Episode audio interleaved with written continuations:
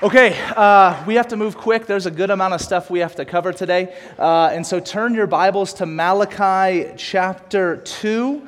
Uh, we've got, uh, yeah, a good amount of stuff to go through. We're going to be moving quick. Uh, there's been a few jokes made my way today about the longevity of how often I can talk.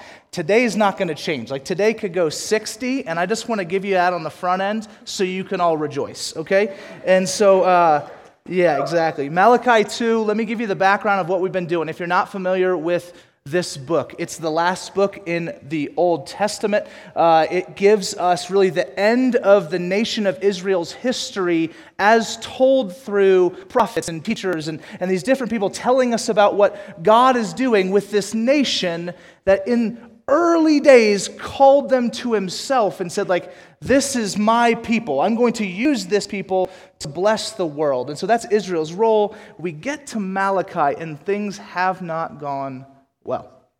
We noticed over the first couple weeks god has started in on these disputes with the people of israel six to be exact within the book of malachi and he's calling them out in different areas. And the first one he talks about listen I love you, but you doubt that I love you, so let's talk about that. And he couches his love in the fact that he chose them, that they are his, that he brought them in. It wasn't because they were good enough.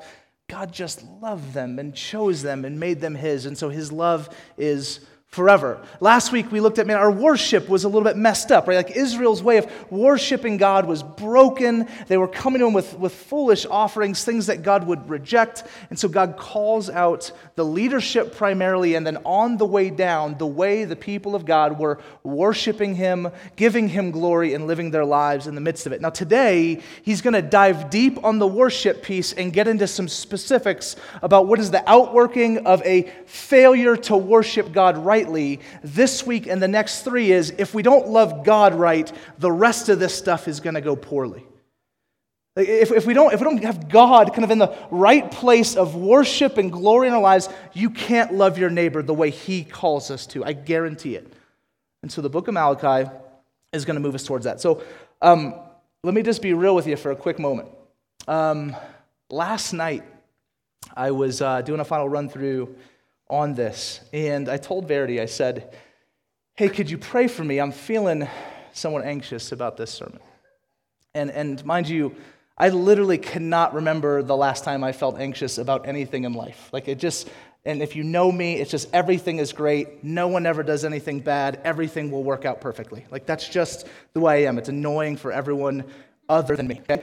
Um, and so we're talking, I'm feeling a little bit anxious about this. And she said, okay, you know, I'll pray for you. And, and so I go and I'm doing the run through and, and I start praying. I was like, I should probably pray about this in spiritual. And so uh, I stop and I start praying and I realize, you know, it wasn't, it wasn't anxiety. It wasn't fear. I was just sad. Like I, I was just really broken by what we'll talk about today. Like just re- like really grieved, really burdened, really heavy based on stuff we'll talk about, especially on the second half of it. Now, in the midst of that, then I was like, okay, I'm really burdened by the second half of this, but then I started getting convicted that maybe the first half should burden me more than it does. And so it's just this whole thing. So these are some of the things I'm wrestling. So, so in the moment, I, I turned on and I was like, you know what, I need to just listen to some worship. And so I turned on Amazing Grace. I just start singing and I just start crying. And, and I'm hoping that the lens for what we jump into today as a church is the grace of God, that He might break us where necessary. That in that breaking, what would come out of it is something all the more beautiful and all the more like Christ, just like God's doing to that baby right now. Like, just, right? Not literally. Like, as some parents, like, no, that's my kid. I know that cry. What are they doing? Nothing. Okay, so so, so that's, that's, that's my hope. That being said, I also realize this, this feels, I was saying to a couple people this week, this feels like an email sermon a little bit, right? It feels like one of those that maybe we'll get some emails this week, and that's great. And I hope the emails are let's press in, let's do better, let's talk. Okay, so that being said, Malachi chapter 2, verse 10, read with me. Have we all not one Father?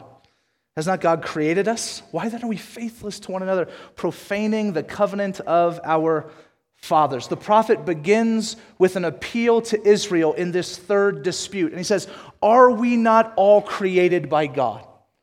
Is not your fellow man, your fellow woman, is not all of humankind created by God in his image? We zoom back to Genesis, the first book in the Bible, and it says this in Genesis 1 27 and 28. So God created man in his own image. In the image of God, he created a male and female, he created them, and God blessed them. And God said to them, Be fruitful and multiply and fill the earth. So God's creating the worlds, and He's saying there's something missing, and He makes humans. He makes Adam. Now, now unlike the rest of creation, humankind, humanity, we were made in the image of God. Nothing else was. The only thing made in the, the apex of God's creative work was you made and crafted in the image of God. Born into you is the inherent value, inherent dignity, inherent beauty of God Himself put on you. Not something earned, right? This is something from birth. God creates you in His image. This is absolutely wild. You don't find this in any other religion in the world. God creates us in His image. No, dude, heck yeah. Whoever's, whoever's parents, y'all need to like just, we're going to give you, I don't know, more blessing in heaven or something. Um, and then you need to teach my kids. So, um, so, so, in the, so in the message, he creates them in his image and he says, okay, now treat each other that way. Treat each other, treat your neighbor like they were created in the image of God. That when you look upon the person that you came with, you can look at them and say, that's something God made to look like Him value, dignity, beauty. That's how we're to treat everyone. So it's not a choice I will treat. Is it, is it just my, my spouse? Is it? No, it's literally everyone. How you treat everybody. Like even Tiffany. Yes, even Tiffany. Right?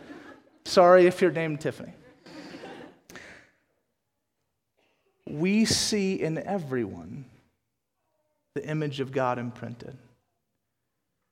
So that means that we care for each other in that same lens. The people of God, Israel, in this dispute with God, have a fractured reality in two primary relationships in their life. The first one is their relationship with, with God, with Yahweh. The second one is their relationship, and he's going to zoom in on a very specific relationship, and that's husband and wife and the way that they navigate. So, before we jump into the text, um, there's a couple. There's a couple people I want, I want to address. Um, you know what? Let me wait on that. We'll come back to it. Okay? Um, I know you guys are excited, but we'll, we'll come back to it. Uh, so, uh, verse, verse 11 Judah has been faithless and an abomination has been committed in Israel and in Jerusalem. For Judah has profaned the sanctuary of the Lord. If you're worrying about all those places, just think the people of God. Okay, that's this is helpful. For the Judah has profaned the sanctuary of the Lord, which he loves, and has married the daughter of a foreign God. May the Lord cut off from the tents of Jacob any descendant of the man who does this, who brings an offering to the Lord of hosts. Now, now this issue, these two relationships, are experiencing faithlessness. The prophet's calling them out, saying, No, you're being faithless to God. Husbands, you're being faithless to your wife. Some of your translations, and I think it's actually a better translation than even the one we handed to you, will use the word treacherous or with treachery. That, that the relationship and the way that people were caring and worshiping God was not just like, ah, I'm going to kind of step to the side or let this go. I'd rather do this. It's literal treachery in the way they treat God. Treachery is translated best as likely to betray trust. So God looks upon me. He's like, look, I, I can't even trust you anymore. I, I can't, I, can't I, I, want to give you all of these things. I want to use you, but I, I cannot trust my own people. I, cannot do that because it's just all messed up. And why? What's the example that he gives? What was going on here is uh, Israelite men were marrying the women of other nations. Okay? And I'm going to explain that a bit more in just a moment. Just wait. Or Fathers were giving their daughters to men from other nations. Let me read why, this, uh, why God forbids this. In Deuteronomy 7 3, he says this You shall not intermarry with them, giving your daughters to their sons or taking their daughters for your sons, for they would turn away your sons from following me to serve other gods. Then the anger of the Lord would be kindled against you, and he would destroy you quickly. God takes this pretty serious. Notice this is not an issue of color although it has been used that way in the history of our nation and world. Well, don't intermarry with a person of a different race because they're a different. That's not what this is. God's saying, You're my people. You're a covenant people to me. You're faithful to what we have agreed upon. The covenant that we've established is based on my law, my rule, my kingdom. And now you're marrying people who worship other things. And it's drawing them away from me. See, that's the issue. This whole thing, like, you're treating me with checks. I cannot trust you. And here's an example you're going off and you're marrying people that pull you away from me. And our relationship is suffering. You're wedding yourself, listen, not, not just, it's not about the it's to their ways, to their gods, to the things that they worship, and they are in direct opposition to God. God requires full allegiance from Israel. The first command in the Bible, if you're familiar with the Ten Commandments, is to love the Lord your God with all your heart. Or, sorry, that's not it. That's the Shema. I'll get to that in a second. The first commandment is the Lord our God is one, and you shall have no other before him. The Shema, which is in Deuteronomy 6 5, it's like the summary of the Old Testament law. When they look back at the Torah, this is even to this day, Jews will recite this verse. They put it in phylactery boxes on their faces. It says, Deuteronomy 6 5, you shall love the Lord your God with all your heart, with all your soul, and with all your might. Okay, that at the heart of the entire relationship between God and Israel was God was primary, number one in absolutely everything. Anything that would detract from that, God was not having. And so he's calling Israel out and saying, Listen, you, you're abandoning me. No, no, you're just like, well, it's not that big a deal. But, but ask a spouse who's had someone go and cheat on them, how it feels. Right, when, you, when you maybe put it in that, in that terminology a little bit, maybe we can understand like when, when you so love someone and then they've gone and betrayed you to wed themselves, to join themselves, to follow someone who is not you. This is the God of the universe who created them in his image, called them, chose them, and made them his own. They're chasing after other gods. This is a massive affront to God. He calls it an abomination, something that he hates. It's a massive deal for the people of God. Now, don't forget, in the midst of this, that also Israel had a mission. It wasn't just their worship that was broken here, it was their mission that was broken because they were called to be blessed by God, to be a blessing to the world. But again, if we cannot know God and love God rightly, church, we will not be able to fulfill His work to go and be a blessing to the world. The same is true for Israel. They had denied Him, and so they stopped loving and serving the nations like they were called to. And so Israel is in a bit of a mess. Now, we hear this, um, and we can kind of just think, well, that's Israel. Israel's just a bunch of knuckleheads. Right? Anthony's contributed a ton to my life, but maybe the term knucklehead has been primary. Like he says it all the time. Um, that's just them, right? Like they're, they're just, they're crazy. We know their story. We just got out of Exodus. They're always making the wrong decisions. And the obvious connection is that's, that's our story too. This is our story too. This, this desire to say, God, yeah, I'll, I'll take some of that, but, but I want other things also. Like, like the King Solomon, who is credited as being the wisest man in history. He brought Israel to great, great wealth. And what he did was this kind of God plus, this Yahweh plus type of faith. Well, yeah, he didn't stop loving God per se. He just started adding a bunch of other gods to the list. He's like, I'll take a little bit of Yahweh, but I'll take some Baal and a little Asheroth, and, and I'll just, you know what, this, this, I'll just have this kind of pantheon of gods that I serve. And it brought great ruin upon the people of Israel. Guys, we do the same thing, except honestly, instead of Yahweh plus, it's usually Jesus plus. It's, it's Jesus, and then let, let me toss in some money. Like Jesus is a, he's a good God. I, I like him, but let me add fame and status is kind of something I want to strive for ultimately as well. Sex, these different idols. Maybe it's other philosophers and teachings and, and faith. So it's like, yeah, Jesus, but you know what? I really like some of the stuff Buddha said.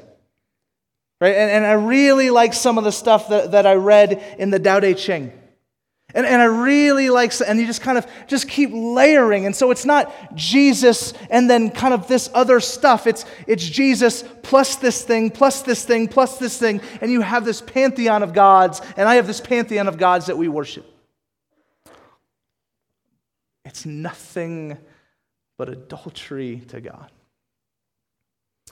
I would encourage you, if you have the backbone to read it, to go read Ezekiel 16 sometime this week.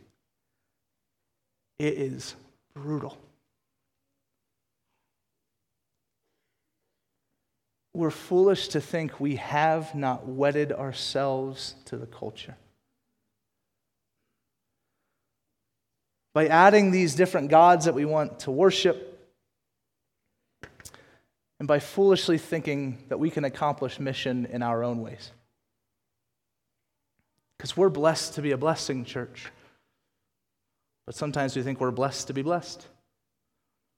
Because that is the way of our culture. Get yours, keep yours, buy yours, save yours, care for you, etc., etc., etc.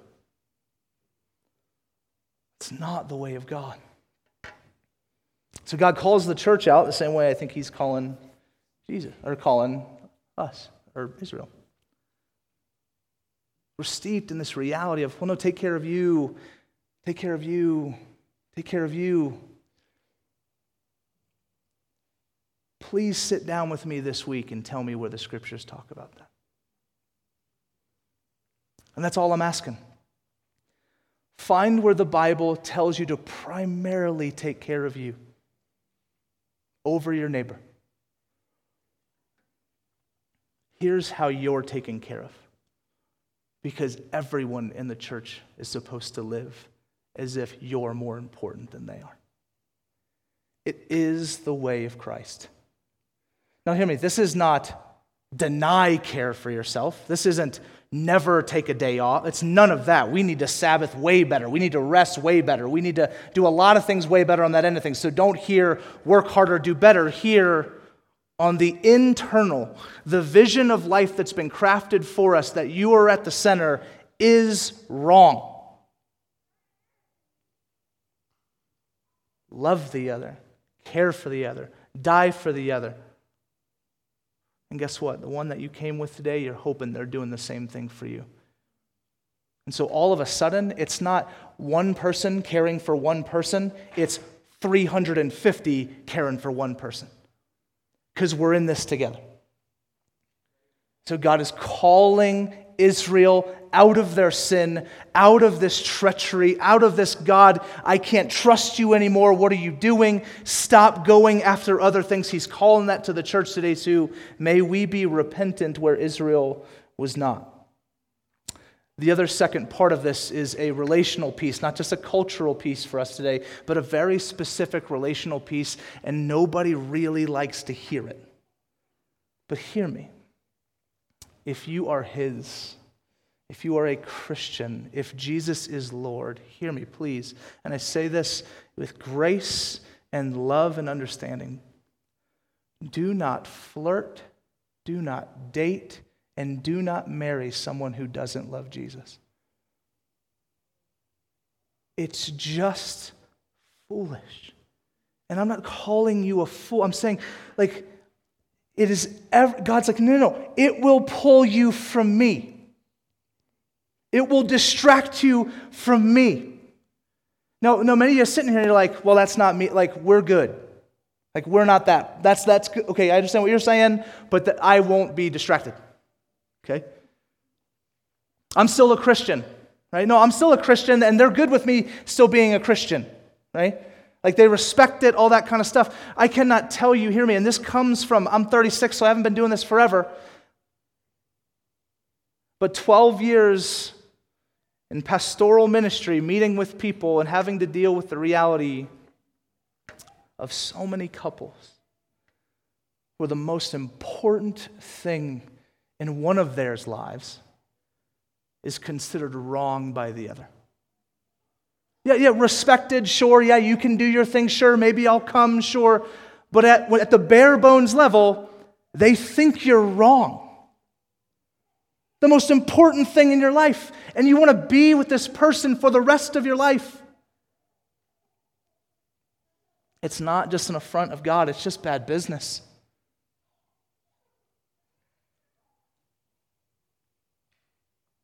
And again, I say that no one, like, it, it comes across like I'm anti happiness. Like, I'm anti dating. I'm an, no, no, no.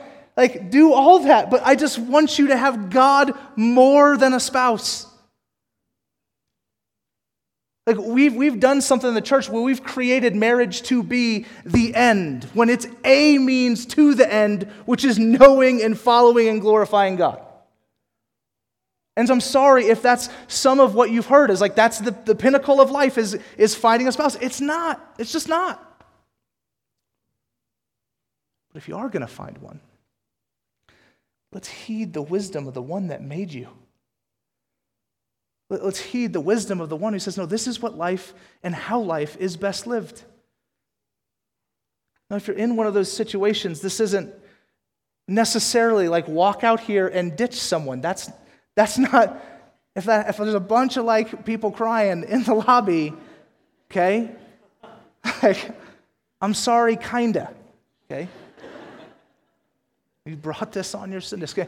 Um, no, no, no. That was too, I'm just joking. I get that relationships and our hearts, they desire companionship. I see that. I know that. Hear me, it's written in the beginning of time when God created.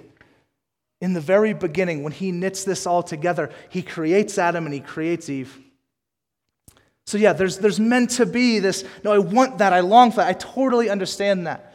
But I'm telling you, in the midst of it, there is not just the right, but the best way to do it. Okay? So, um, God wants all of you. And you don't need to add anything to Him. He's perfect the way he is. You don't need to bring in other stuff. It's like my pop. My pop, whenever time we go to a restaurant, we could be at the fanciest restaurant. I'm talking 40 to $50 steak restaurants, right? For like the little four ounce thing that's a joke. But, and my dad would be like, hey, uh, can I have some salt? And I'm like, Pop, you don't, you don't ask for salt at restaurants like this. Like they, they give it to you as it should be eaten, that type of thing. So what my dad does now is he comes with a little salt shaker okay? Doesn't matter where we're at. And he's like, well, this could be a $100 plate, seasoned to perfection. And my dad's like, no, it needs some of this, okay?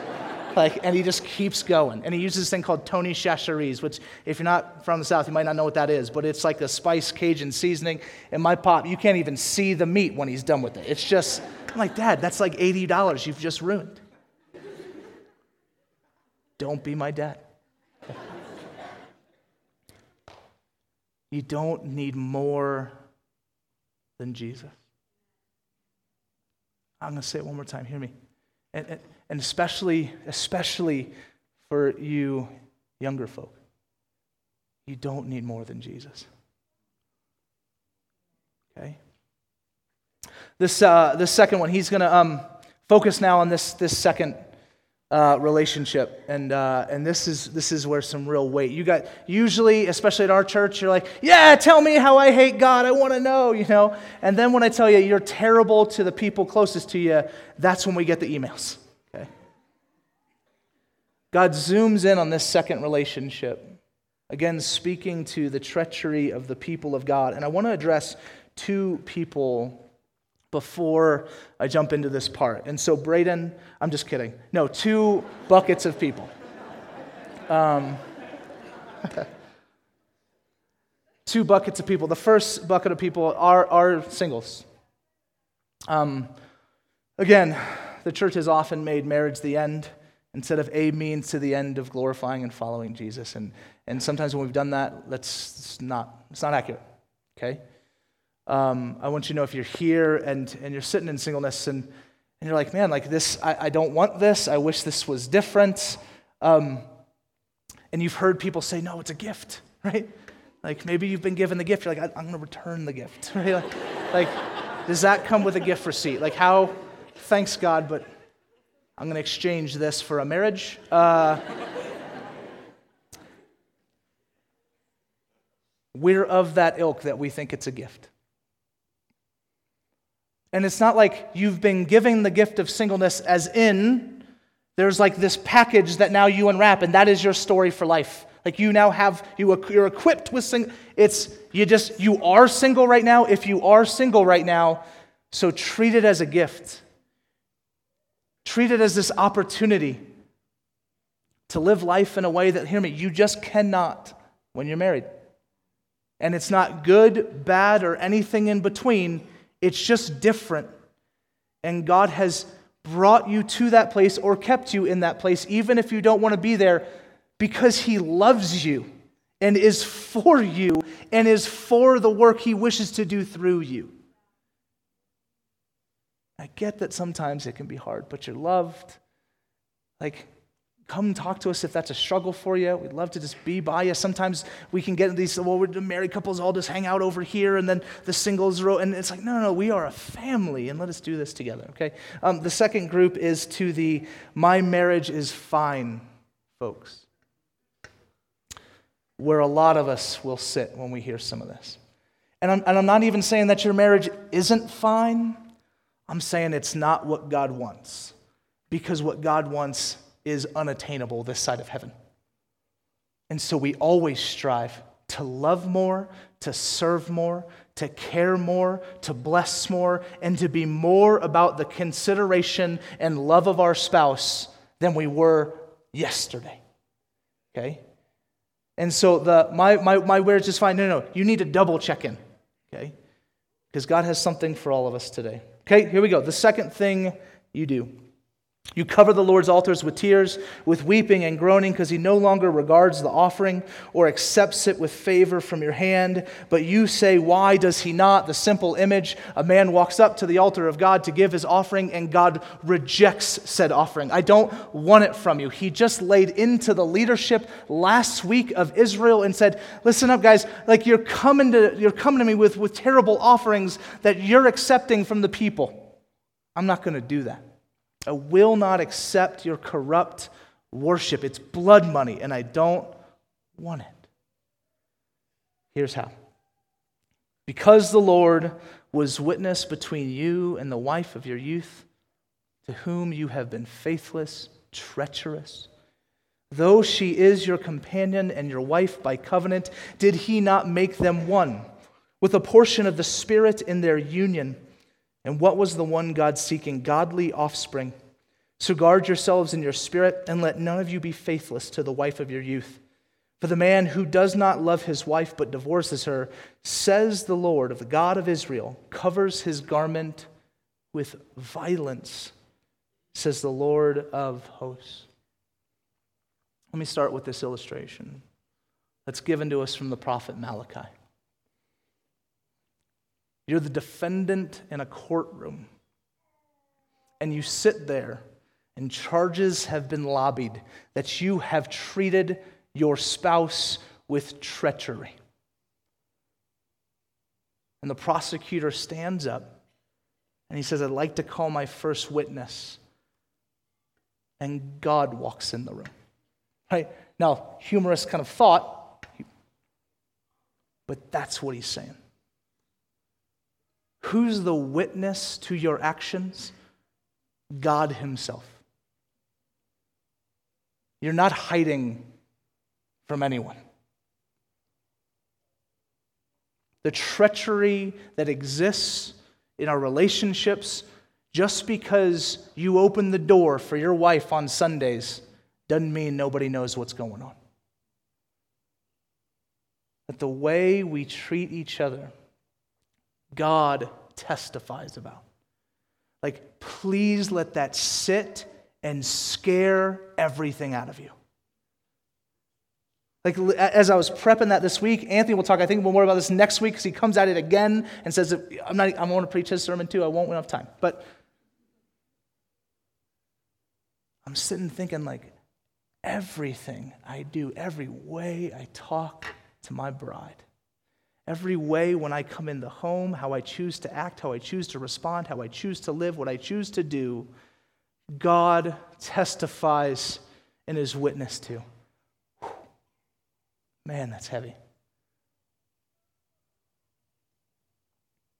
He's a witness to it all. Now, a word on marriage, because then we'll understand how broken this is if we understand what marriage was meant for. Marriage was a gift, and hear me, not just for those in the marriage, but for the world.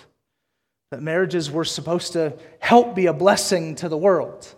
We zoom back again to Genesis chapter 1, Adam and Eve were made in God's image, right? But Adam was made first. Adam was made, and, and he starts naming the animals. God's just bringing the animals in front of him. He's like, that's this. Da, da, da. He starts naming all the animals. And he says that there was not a suitable mate to be found amongst the lot of the animals, which makes sense. Right? Everyone's like, yeah, I know that. Amen. right?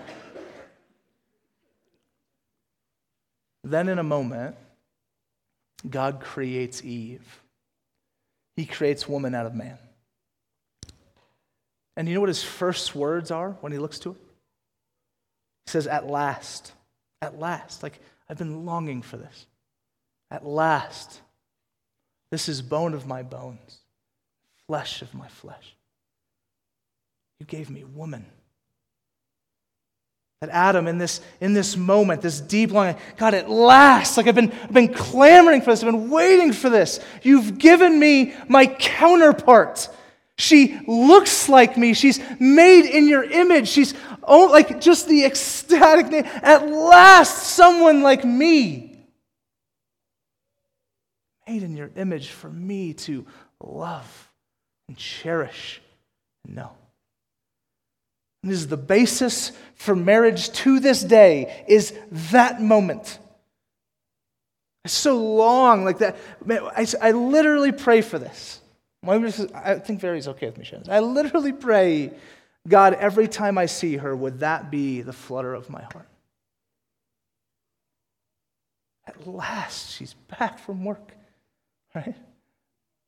At last, I'm home to see her and be with her and, and labor together in this world. Like, that is such a. Now, is that my thought every time? No, it's often like, I want to take a nap because I'm like, like, and that's just be, being real. But this is, this is the basis. And it's internal. It starts there and works its way out. Adam and Eve were naked and unashamed, the Bible tells us. Like, there's just not a care in the world, right? Naked and un- like, there's no shame, no blame, no, no bickering, no fighting, nothing to, to just say, like, this isn't, it's just, they're naked and unashamed. And they just, it's just, imagine frolicking naked around Disneyland, just you and your partner, right? Like, like, it's just brilliant. There's no lines, churros are everywhere. Like, it's just, it's just perfect.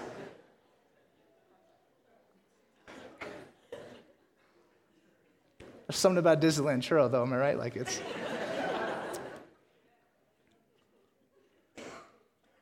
Naked and unashamed, hear me, there was trust that would not be broken. No shame, no treachery, because trust was there, care was there, love was there, presence was there.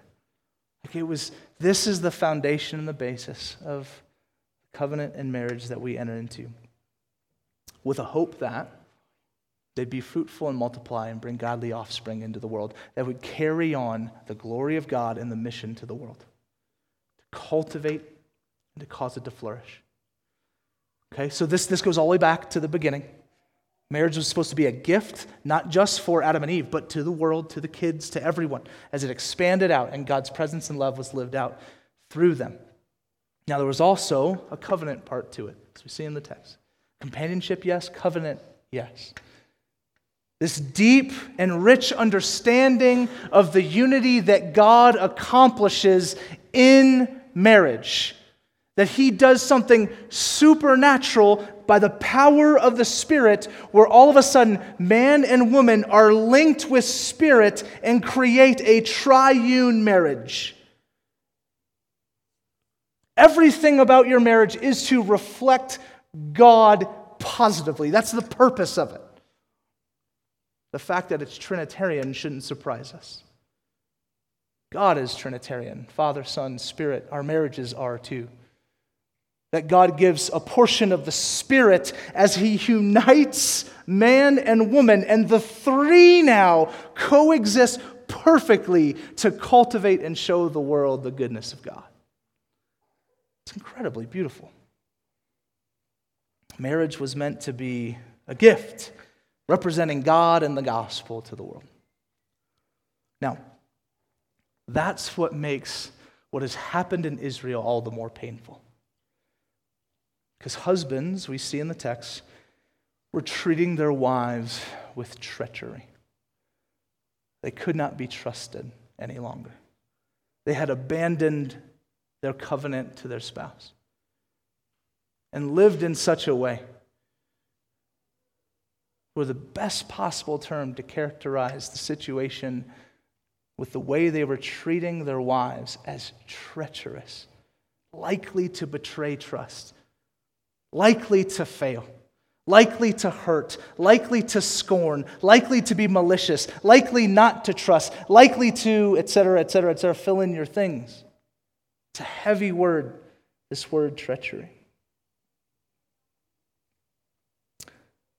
No doubt, a seed from what happened in the garden. Because although Genesis starts with this beautiful marriage, in Genesis chapter 3, it falls apart. They sin, they disobey God. God comes into the garden to speak with them, and they're hiding from him now. They hide behind a bush because they, want, they don't want God to know where they're at, so they, they start hiding. Okay? God calls them out. He's like, Where are you guys going? What happened? And right in that first moment, we've talked about this before. Adam's first words to God was, She made me do it. Or rather, actually, the woman you gave me made me do it. Sin enters the world, and you see the first moment of treachery in a marriage can't trust you. You just blamed me. Like, you just turned on me like that. And blame and shame enter into the covenant. And we've been picking up the pieces ever since, trying to get back to some beautiful semblance of what it was intended to be. You zoom in on what Israel's doing, and he's looking across the landscape of the people of Israel and saying, Your worship is broken.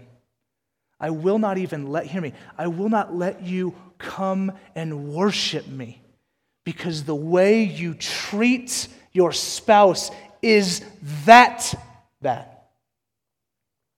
and that treacherous. Now, this treachery, as we see in the text, would end or is ending with divorce. Okay? Now, in the Old Testament, um, you see this garment language. He covers his garment with violence. In the Old Testament, so here's what the people of Israel would do when they um, had an idea. So, uh, any engaged couples in here right now? Anyone? No? Oh, yeah. Okay, great. So, okay, uh, Aladdin and Jasmine. Um, if they, they dressed up like that, that's not just me being weird. So, um, so, Aladdin, um, if you, right, uh, were, coming and you're like, hey, you know, um, I, am going to marry you, I'm giving my kind of intention to do that, you would literally take a garment and you, you would cover her. and say, This, this is showing protection, this is showing uh, care, this is showing covenant. I am going to approach you and care for you and bless you and be with you and love you and grace you, etc., etc. All the things that was expected in the covenant of marriage, you were literally doing this act to show that. What God's saying here is that, man, the one who would abandon his wife, that garment has no longer been one of protection, but one of violence. but one of not love, but hate. Not care, but neglect. God takes this very seriously. I'm going to dive into this stuff a bit more, but know this, and I do want to say this. Now, this passage is coming obviously hard at husbands and at the men. Okay? And you have to understand, like, this culturally, that's just the way this went. Women were not leaving their husbands, and a lot of this was, was set up because, man, if a woman was not married, they would have nothing because they, they couldn't work. Okay? And they were seen then as, especially if you're divorced, you're cast to the side. Now, should one, should the people of God have come in and rallied? Yes, they should. Yeah.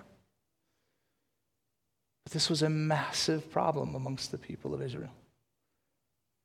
They were leaving behind not just their covenant, but leaving these wives of their youth, like this, these people that they say they loved, and they're setting them up to fail. Now, now some of us, you, you might be sitting here like, yeah, but I would never treat my wife with such treachery. I would never be like this. I guarantee you that thought has been thought by every person in the history of the world that treated his wife with treachery. You don't, you don't pursue someone thinking, not, okay, maybe like point zero zero, like there's some evil in the world, I get that. But on the vast, vast majority, you don't enter into this marriage thing. You don't enter into dating thinking, you know what I want to do? I, I want to be treacherous to this person. I know I, I want to love this person and serve this person. So hear me, church. The moment we think, I'm too good for that, I'm too holy for that, that could never happen. Hear me, you're on a bad road. All of this, please pay heed to what God is trying to teach his church this morning. Um, we fast forward to the New Testament, Jesus speaking to the Pharisees on the topic of divorce and they come to him and they say, Man, why, why, did you, why did you allow why did you allow your people to divorce? Like, what's the story behind that, Jesus? And he says, You know what? I, I gave them that. God gave them that because of the hardness of their hearts, he says. That, that divorce was, was this, this thing that came into existence because the hardness of the hearts of the people of Israel. Namely, what in, is in view here is this treachery that we've learned about today. They would not fulfill their covenant. They would not care and cover and shepherd and love the way they were called to. They were hard in their heart. They would not repent. And so, in the midst of that, divorce was granted. And their stubbornness, God gave it. And then provided stipulations for the people of God that when, when a woman was divorced, and cast aside, that the people of God were to come, love, serve, and care for her. So, Jesus, in this interaction, speaks to the treachery that can exist in marriage. And I'll say this um, it does go both ways, okay? So, again, it's coming hard at the men here. It does go both ways. I, and I'd say even more so recently, some of the most painful cases of counseling that we've been in have been wives abusing their husbands. So, so it's, it's not just one direction. It, this happens both ways. But a majority are husbands treating wives this way. And you just need to know that. Statistically, it's overwhelming, that direction. Men, we need to own that. Okay? So, what does this mean now? Um, some of you, I think, and probably rightfully so, are asking somewhat of a theological question in your hearts right now. Um, in other words, when what are they saying about divorce? Like, when is divorce okay? Now, traditionally, there's been kind of in our circles this kind of two clause system, right? Which is uh, adultery, okay? So uh, if you commit adultery, uh, that is a reason for a biblical divorce, okay? Uh, husband cheats on a wife, the wife can say, you know what, you cheat on me, adultery, good, we're good to go, right? Now, now even in that, though, right, it's not as black and white as you'd like to think. Some people then say, well, like, what counts as adultery, right? Is, is it just this, or does this count too? And there's, it, there's this whole conversation around that. But, but that one's been a bit more clear throughout church history. Adultery is there. The second one is the other clause of abandonment. Okay. That if a husband or wife just says, no, I'm out, and leaves, you're free. Okay. And, and a divorce can be sanctioned by God in that sense. Okay. Where Redemption Church lands is yes to clause with somewhat of an expansion on the idea of abandonment. That abandonment is not just physical. It's not just, uh, and I'm not going to pick, but uh, if a couple is in here, right, and the husband's like, no, I'm just going to go. That's physical. That, okay, that makes sense. We think it goes beyond that. That is an abandonment of the covenant that you have committed to your spouse. That you no longer continue to try and strive to serve and to love and to bless and be the husband or wife that God has called you to be. Now, in view here, and this is where it gets really heavy, is abuse. Um, I'm going to share some stats with you real briefly. Um, now, this is just physical abuse, and we're going to talk about others as well in just a moment. Um, one in four women, okay, will be physically abused before they leave this earth. One in four. Now, for probably most of the women in here, you're like, yeah, I, I know, da da da. So, so maybe for some of you men, like turn the ears up here. One in four women will be abused in their lifetime physically. Every nine seconds, someone is abused. 10 million people a year in our country alone will suffer from physical abuse this year. Um, this abuse, when it happens in a family, causes the kids to be 1,500 times more likely to become abusers themselves. Okay?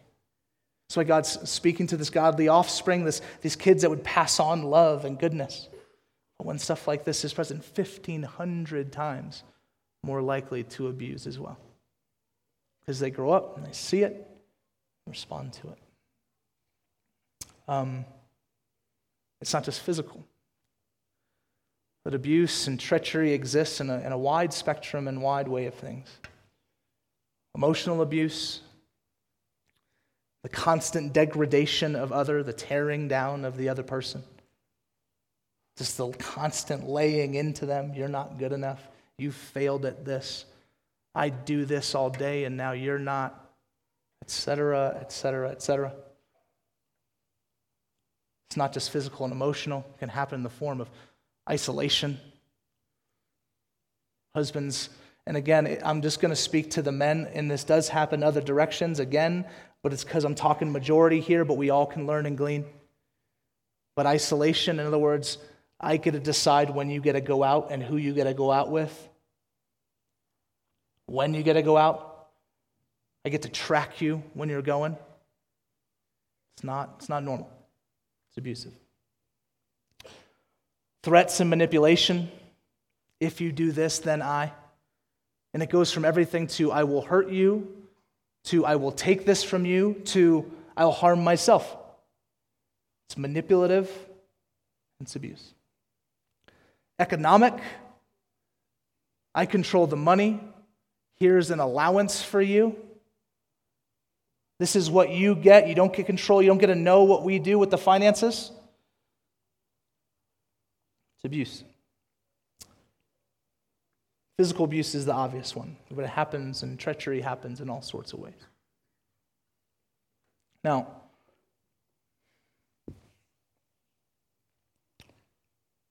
if you're here and you're the abuser, you're the treacherous one, um, I'm not going to yell at you.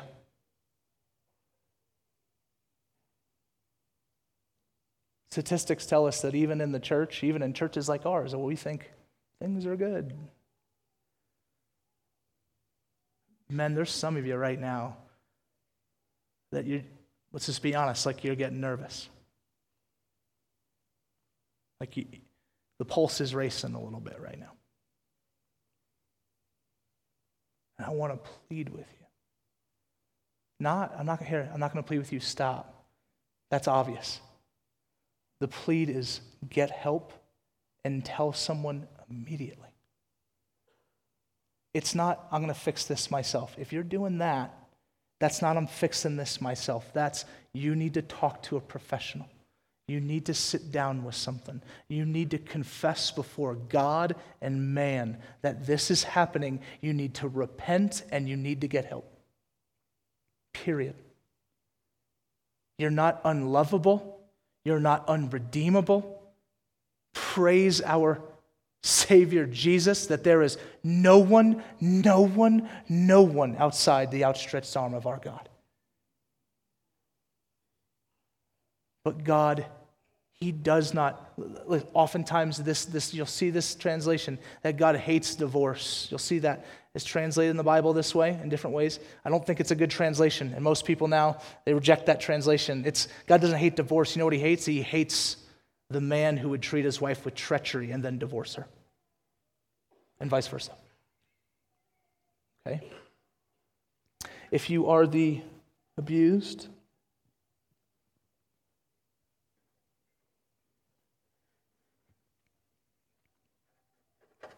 um,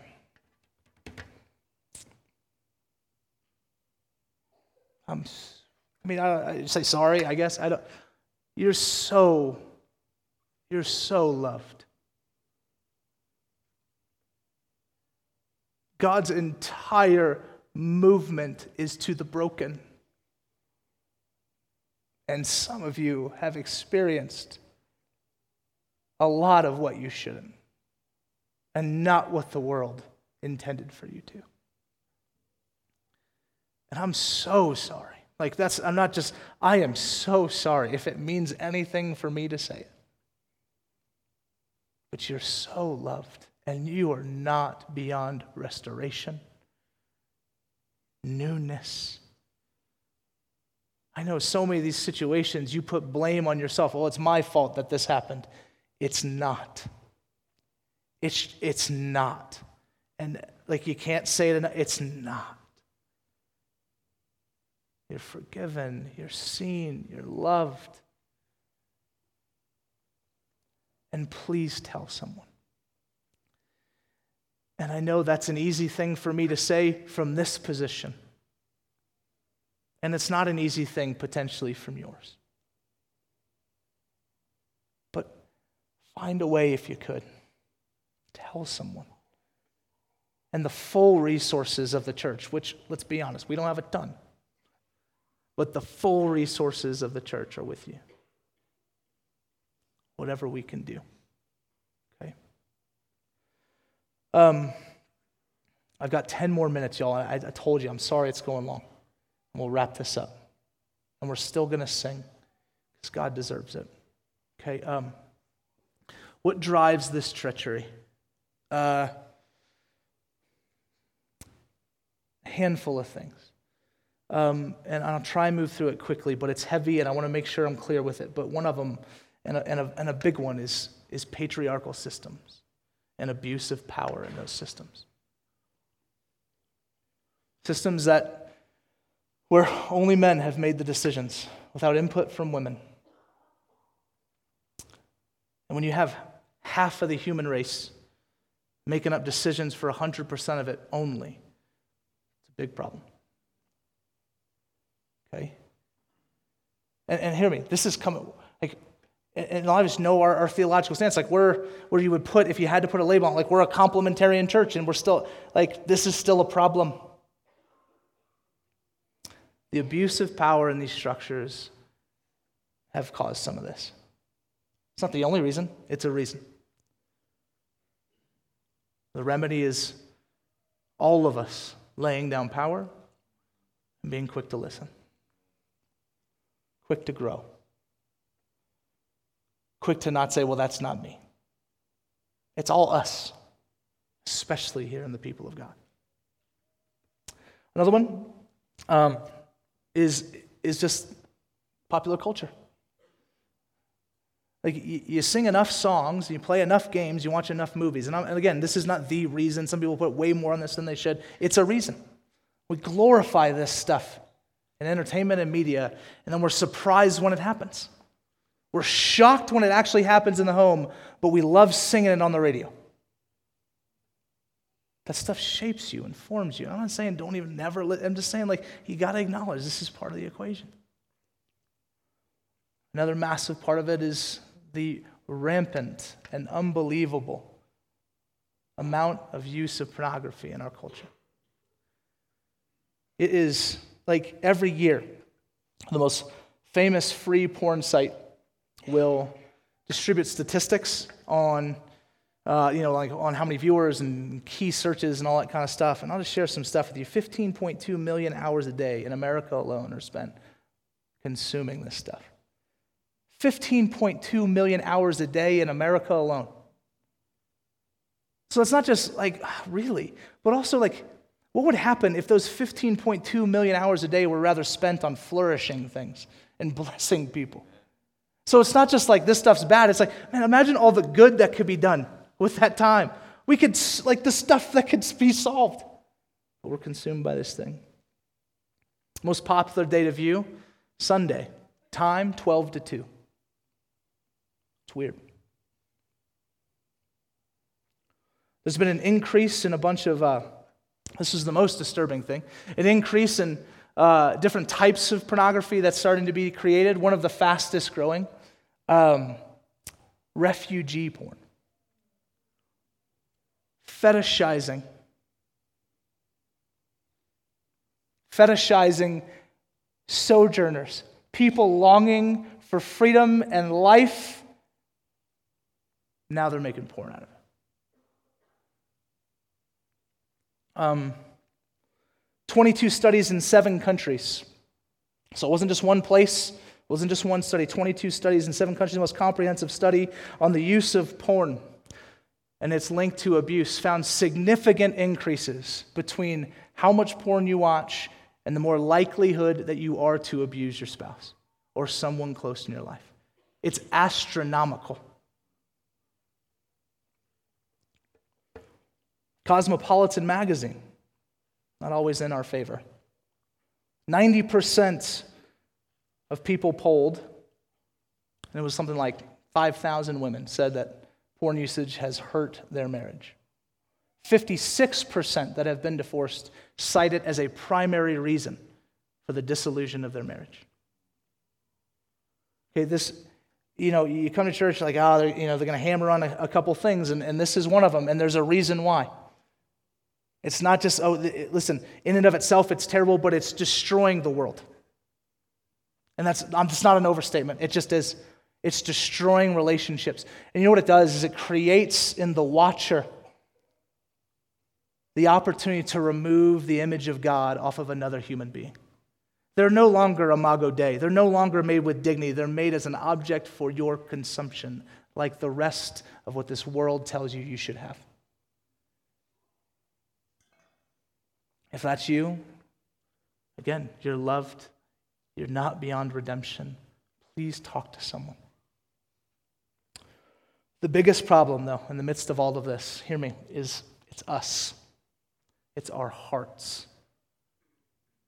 Matthew 15, 18, but what comes out of the mouth proceeds from the heart, and this defiles a person. For out of the heart come evil thoughts, murder, adultery, sexual immorality, theft, false witness, slander. These are what defile a person. Jeremiah 17, 9, the heart is deceitful above all things and desperately sick. Who can understand it? Where does this stuff originate? It starts here.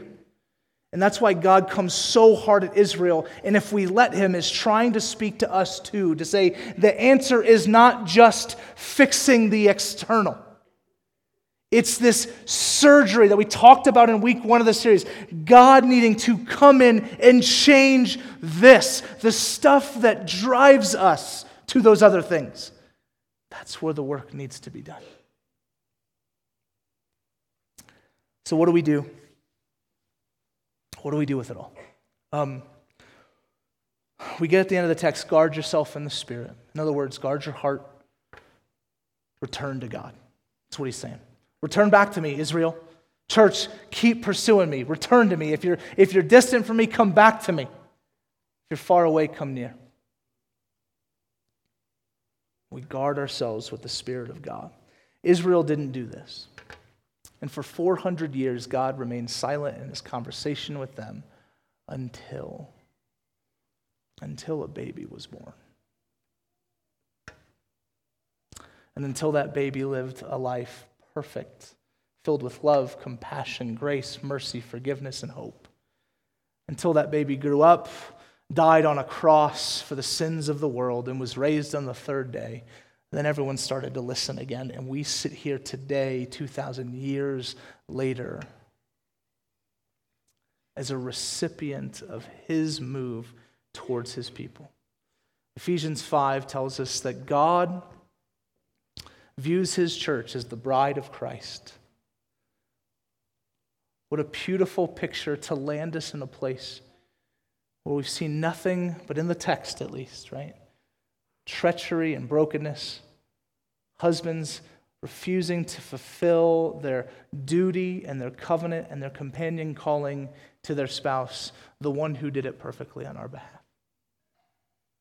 to redeem all things, to restore all things, and to set us free. And so the answer to what do we do now is wherever you're at, wherever you found yourself in today's story and in today's sermon, the answer is run to Jesus. Because he calls you to himself in repentance and in love and desire to show you who you were made to be,